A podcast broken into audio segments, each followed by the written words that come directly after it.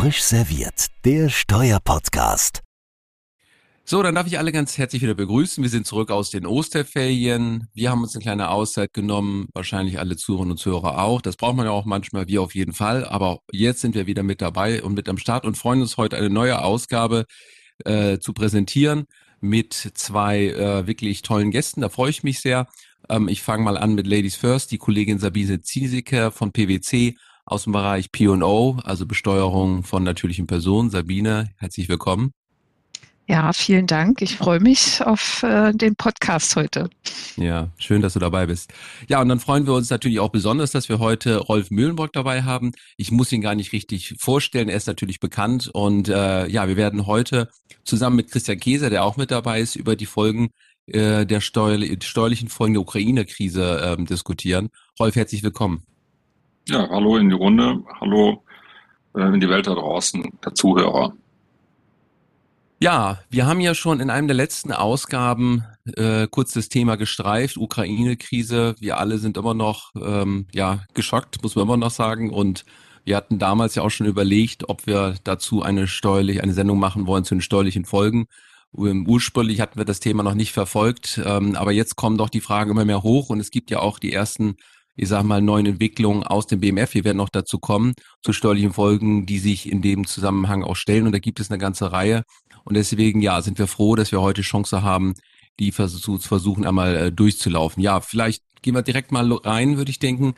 Rolf, erste Frage ist natürlich, was sind da für Maßnahmen vielleicht geplant, konkret? Ob du vielleicht schon mal so einen kleinen Einblick geben kannst, so als Überblick, welche Maßnahmenpakete es so gibt. Ein bisschen tätig wurdet ihr auch schon und dann würde ich sagen, können wir die einzelnen Punkte auch nochmal einsteigen, aber vielleicht um so ein bisschen warm zu werden. Ja, gerne, Arne, will ich das tun. Da muss man, glaube ich, ein Stück weit unterscheiden. Wir haben gesetzgeberische Maßnahmen in der Pipeline und zum Teil auch schon aus der Pipeline raus. Das einmal zu nennen, die Umsetzungsmaßnahme, Steuerentlastungsgesetz heißt das, zu den Steuerentlastungspaketen 1 und 2 aus dem Februar und März durch den Koalitionsausschuss beschlossen, jetzt in Gesetzesform. Legen Sie vor, sie sind vom Bundestag Finanzausschuss beschlossen worden am Mittwoch dieser Woche und zweite, dritte Lesung fand statt am Donnerstag, also gestern, taufrisch im Grunde genommen. Sind die Maßnahmen fertig. Das Problem bei dem Steuerentlastungsgesetz ist ein Stück weit, dass es sich dabei um eine Fraktionsinitiative handelt. Das heißt, es gibt nur einen partiellen Durchgang durch den Bundesrat. Die Maßnahmen aus dem zweiten Koalitionsgipfelschluss, die kennt der Bundesrat formal noch gar nicht, sodass wir ganz gespannt schauen darauf, wie das dann seinen Fortgang nehmen wird im Bundesrat. Enthalten in diesem Paket sind ein paar Punkte aus dem Paket 1, die Erhöhung des Grundfreibetrags, schon mit Wirkung ab diesem Jahr, also VZ 2022, um 363 €. Dann wird der Arbeitnehmerpauschbetrag angehoben von 1.000 auf 1.200 €. Und die Entfernungspauschale ab den 21. Kilometer wird schon ab 2022 auf 38 Cent den Kilometer angehoben.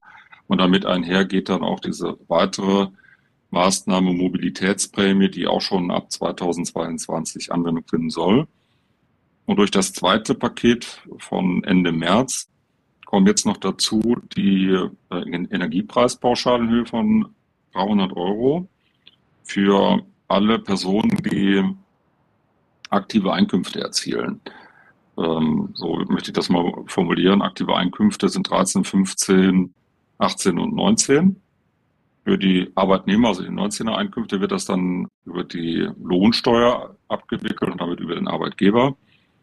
Der Plan ist für die Monatsanwälter im September schon die Gelegenheit haben, dass die 300 € dann ausgekehrt werden können, für Quartalsanwälter und Jahresanwälter dann entsprechend später, also 10. Oktober oder 10. Januar 2023.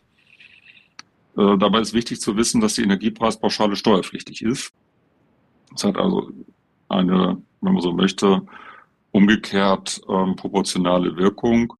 Der Einkommensteuer, der progressive Einkommensteuertarif wirkt also sozusagen im Kopf gestellt, umgekehrt und mindert die Energiepreispauschale in der effektiven Höhe, je größer das ZVE der betreffenden Person ist. Bei den anderen Einkunftsarten, also 13, 15, 18, soll es abgewickelt werden über die Vorauszahlung.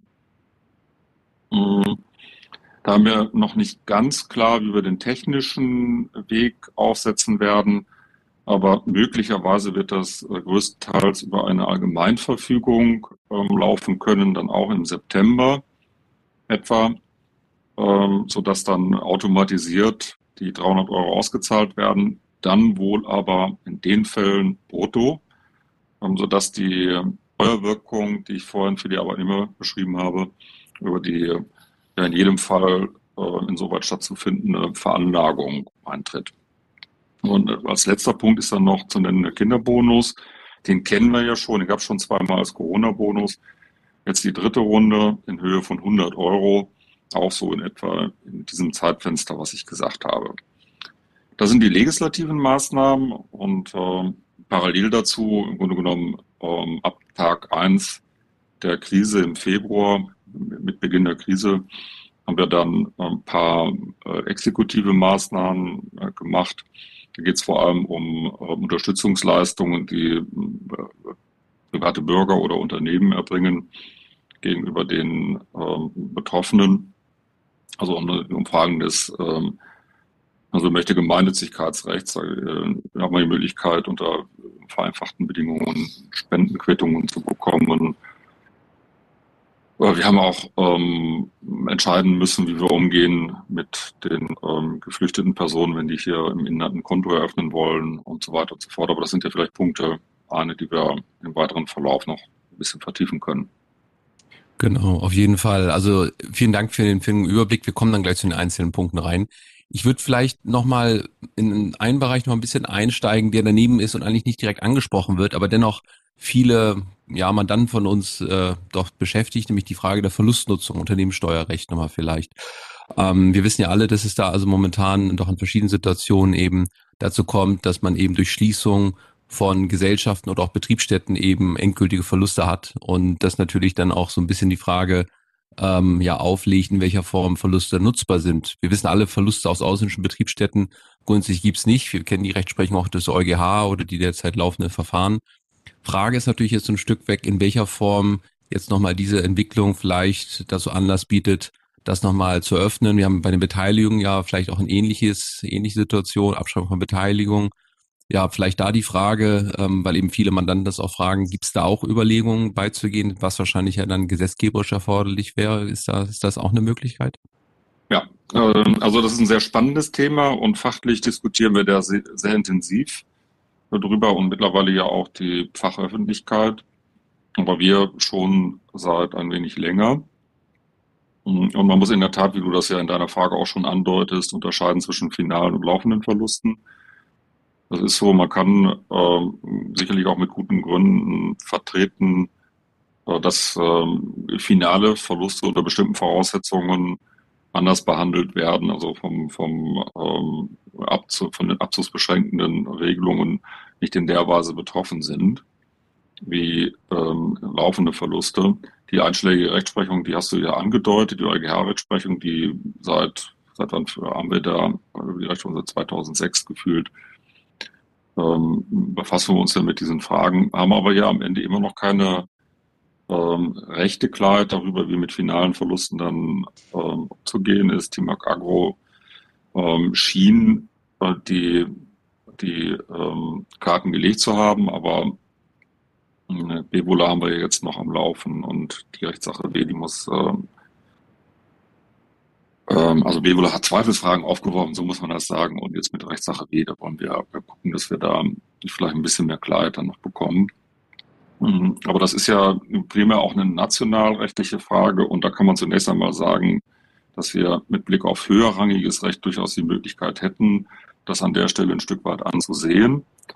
Und Anklänge hatte das nach meiner Wahrnehmung, dieses Thema ja auch bei der Frage des Umgangs mit kapitalersetzenden Darlehen, vor allem im Bereich des Paragraphen 17 Einkommensteuergesetzes, wo der Verlust von eigenkapitalersetzenden Darlehen unter bestimmten Voraussetzungen zu nachträglichen Anschaffungskosten auf die Beteiligung führen konnte. Es ist ja auch die Idee ein Stück weit wenigstens, die da eine Rolle spielt. Aber man muss einfach sehen, dass wir auch national neben dieser sehr spannenden fachlichen Frage eine Menge Unsicherheiten haben. Also das Thema der Mindestgewinnbesteuerung ist in Karlsruhe ja mindestens noch anhängig. Und am Ende wissen wir da auch nicht, wie die verfassungsrechtlichen Unsicherheiten sind. Aber ich finde, wir sollten uns da jetzt nicht schon in den ersten Schritten des Nachdenkens selbst beschränken, sondern einfach da ein bisschen frei rangehen und auch wahrzunehmen bei uns im Hause, dass die Bereitschaft da ist, mit der Ukraine-Krise, auch mit Blick auf das Unternehmenssteuerrecht, sinnvoll umzugehen und ein Stück weit auch Reagibilität zu zeigen. Die finanzpolitische Strategie des Ministers, die er am Mittwoch präsentiert hat, lässt da auch unternehmenssteuerlich einen gewissen Spielraum erkennen und möglicherweise ja auch die Diskutanten in der Fachöffentlichkeit, in der interessierten Fachöffentlichkeit ein Stück weit hoffen. Wir jeweils von uns aus überlegen, also von der Wachseite aus, bestimmte Ideen zu entwickeln und vielleicht dem Minister dann auch mal vorzulegen.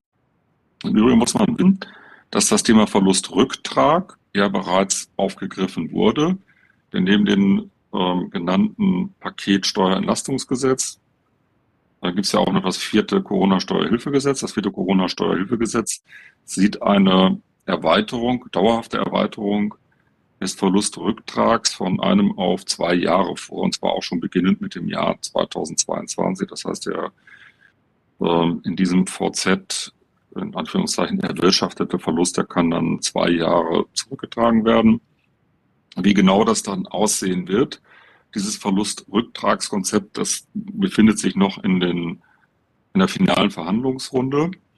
Der Abschluss im Finanzausschuss für dieses Paket ist für die kommende Woche geplant, weil man sieht, dass es auch da spannend bleibt.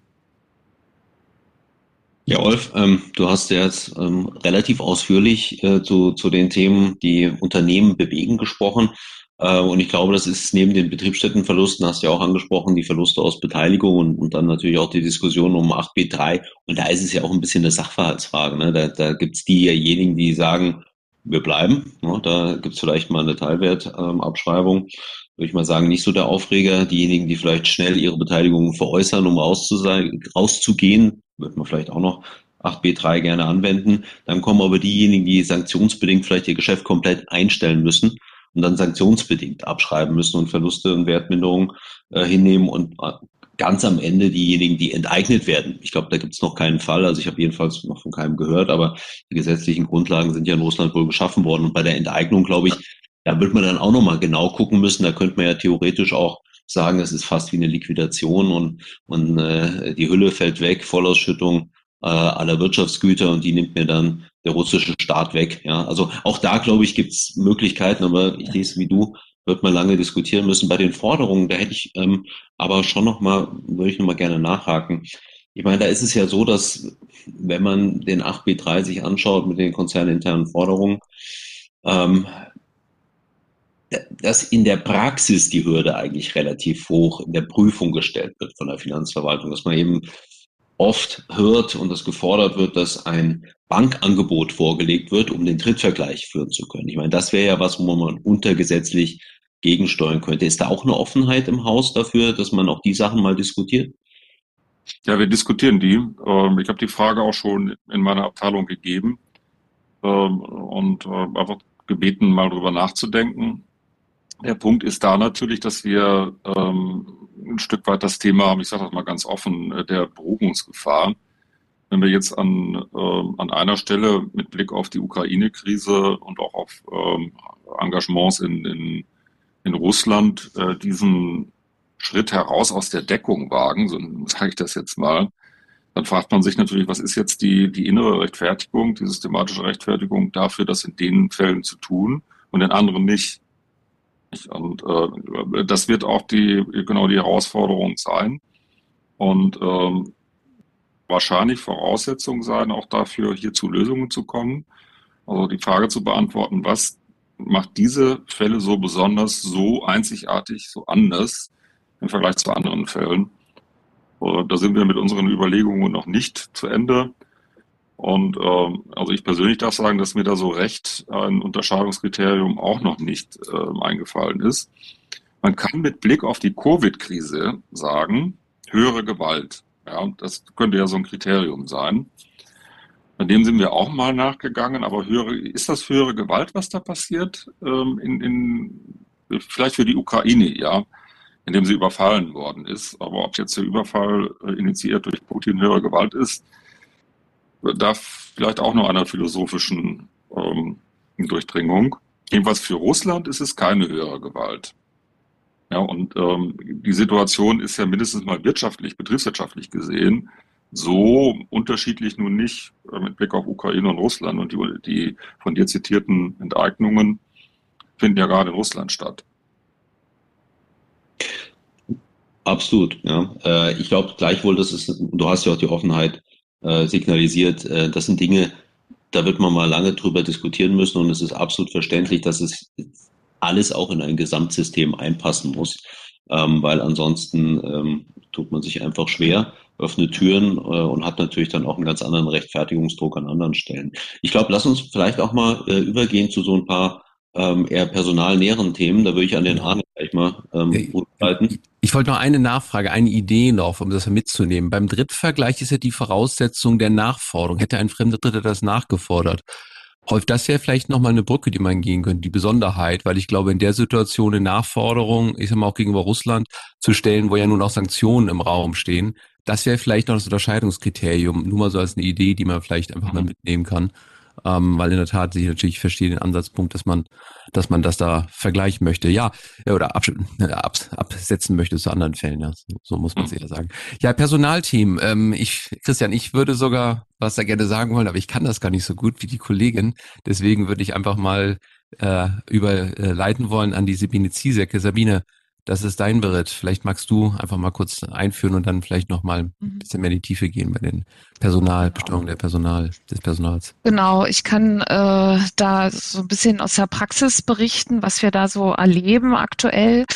Erstmal natürlich seit Beginn des Krieges erleben wir eine enorm große Anteilnahme und insbesondere eine große Hilfs- und Unterstützungsbereitschaft. Und genau in diesem Zusammenhang mit diesen Unterstützungsleistungen, da drehen sich halt sehr viele Fragen der Unternehmen, die uns da eben erreichen und mit denen wir uns beschäftigen. Wichtig ist hierbei zu erwähnen, dass es hier natürlich nicht um steuerliche Optimierungen geht, weil natürlich die Unterstützung im Vordergrund steht, sondern es geht um Fragen der Absicherung, dass man eben auch alles richtig macht als Unternehmen und somit eben auch compliant ist. Was sind es so für Fragen, die uns erreichen? Es geht natürlich ganz viel um Geld- und Sachzuwendungen, die an Mitarbeitende und ihre Familienmitglieder von ukrainischen Tochter- oder Schwestergesellschaften oder auch von Geschäftspartnern oder Kunden in der Ukraine an diese geleistet werden oder auch ehemalige Mitarbeiter, die zum Beispiel mal als Expert hier in Deutschland tätig waren und jetzt wieder in der Ukraine sind und betroffen sind. Gewährt zum Beispiel ein deutsches Unternehmen so einem ehemaligen ukrainischen Mitarbeitenden, der jetzt beispielsweise nach Deutschland geflüchtet ist oder die Familie, Unterkunft oder Möbel, Kleidung etc. Und die Mitarbeiter des Unternehmens in Deutschland leisten eben auch Spenden. Dann stellt sich die Frage, wie ist all dies steuerlich eben zu behandeln? Ist das Arbeitslohn für den ehemaligen Mitarbeiter? Sind das abzugsfähige Betriebsausgaben auf Ebene des Unternehmens? oder auch für die Mitarbeiter, die hier Spenden leisten, Gelder leisten, stellt sich die Frage, kann das vom Arbeitslohn umgewandelt werden? Also, dass es praktisch steuerfrei gestellt wird.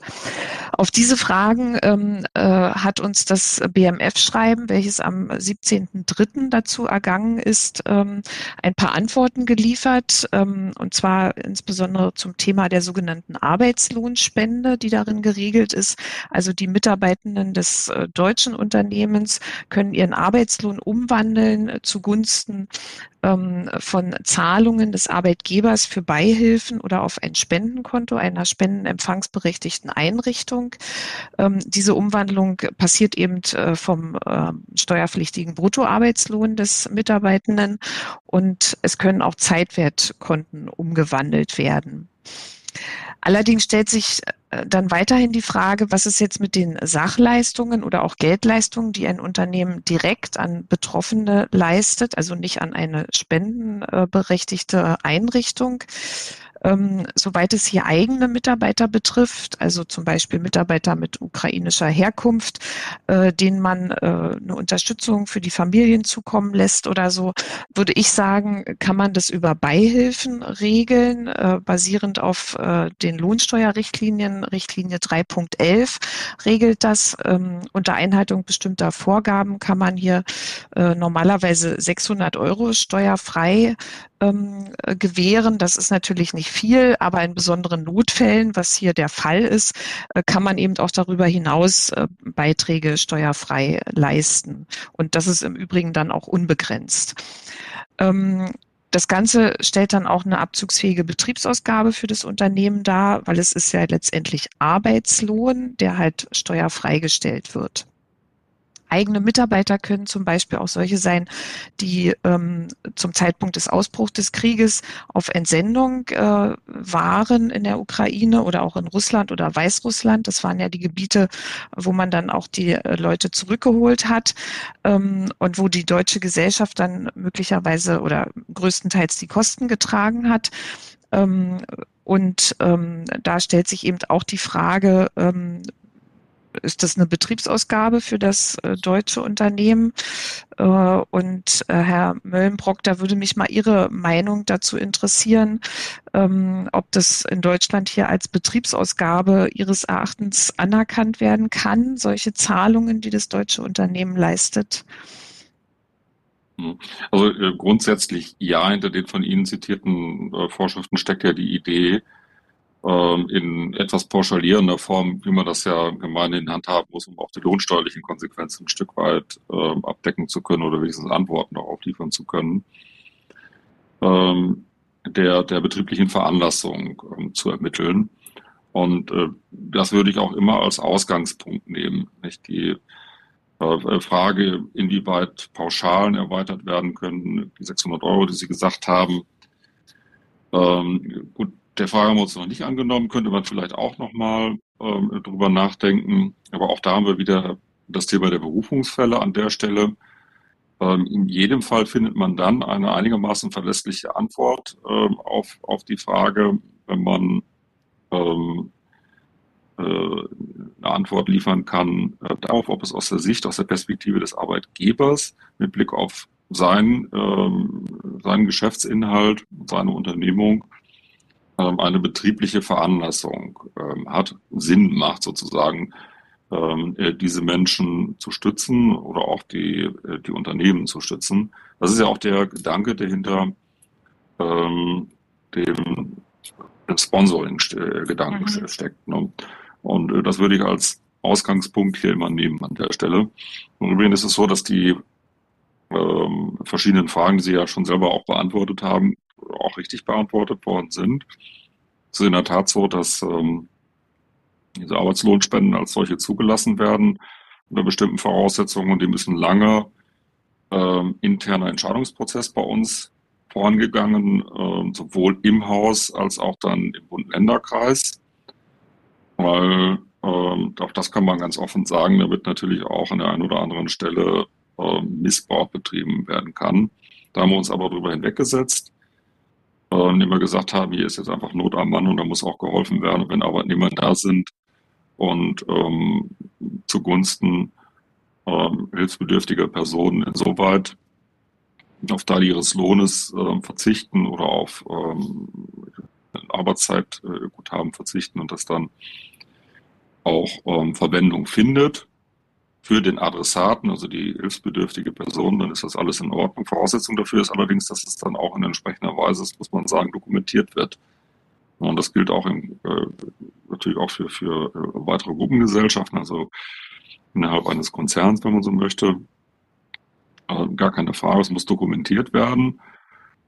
Und ich meine, wir hätten auch die Möglichkeit zugelassen, dass der Arbeitnehmer als solcher irgendwie ein schriftliches Dokument abfasst und seinen Arbeitgeber bittet, das zu tun, also Teile seines Lohns einzusetzen dafür.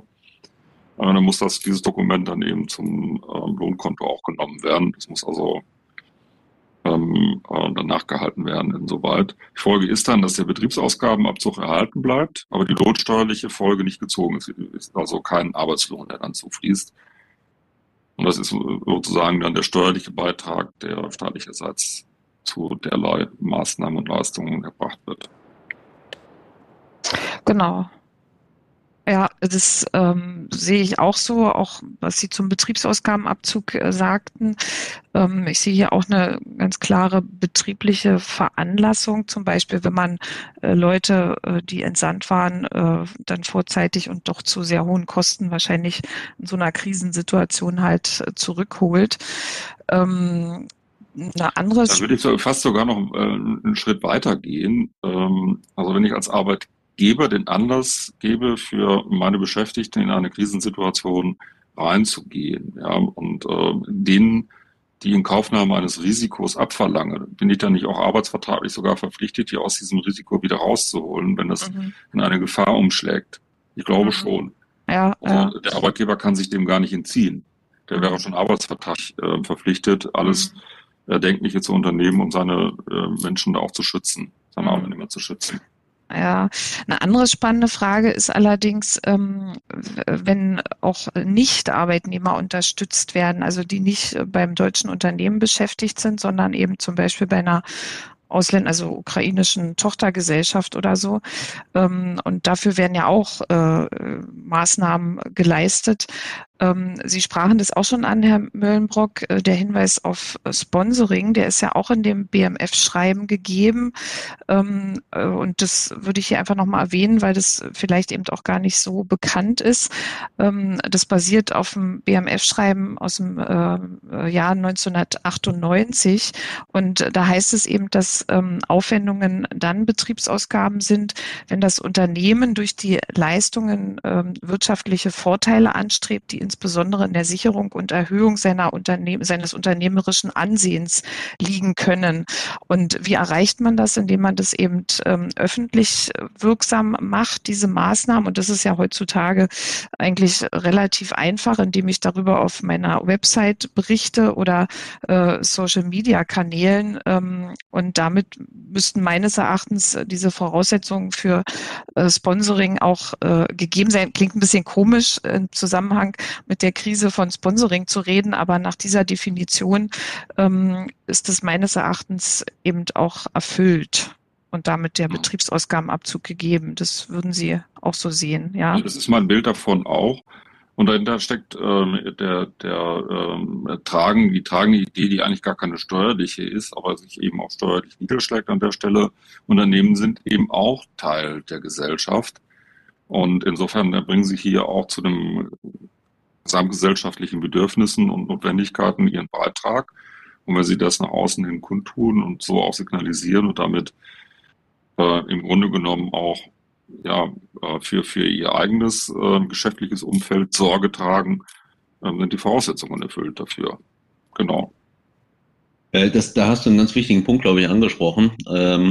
Das ist ja auch etwas, was in der öffentlichen Diskussion immer stärker gefordert und auch wahrgenommen und ausgeübt wird von den Unternehmen, hat natürlich auch mit Blick auf viele andere Themen eine Ausstrahlwirkung. Ja? Also die Vielzahl der Themen und auch der kleinen Detailthemen rund um den Krieg in der Ukraine, die ist brutal. Das geht ja auch so weit, dass zum Beispiel, wenn die Geschäftsführung aus der Ukraine nach Deutschland geflüchtet ist, könnte man sich ja auch klassischerweise die Frage stellen, haben wir jetzt hier eine Geschäftsleitungsbetriebsstätte.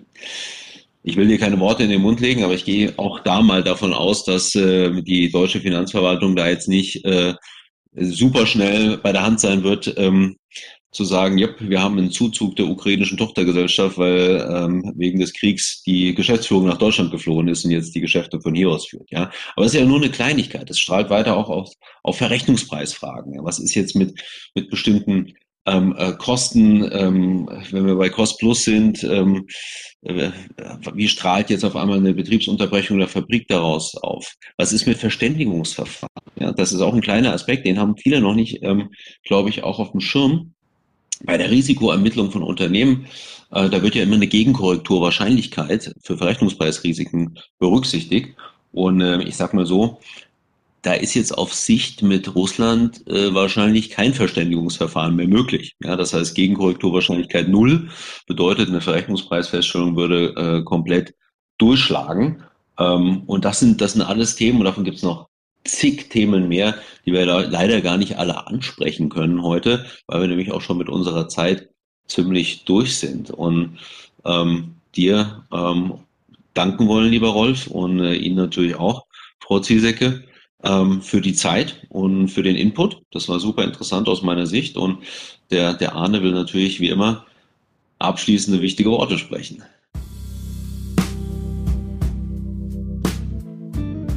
Nee, eigentlich überhaupt nicht. Eigentlich würde ich auch nur allen Danke sagen, auch Christian, für deine schöne Worte zum Ende. So, das müssen wir eigentlich rausschneiden, lassen wir aber trotzdem drin.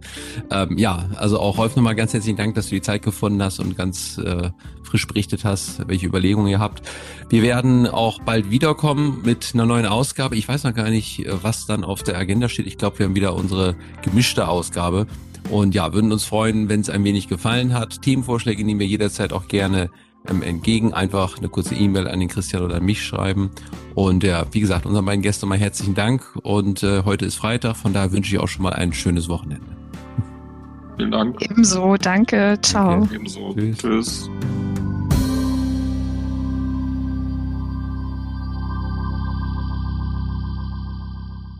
Frisch serviert, der Steuerpodcast, powered by CH Beck.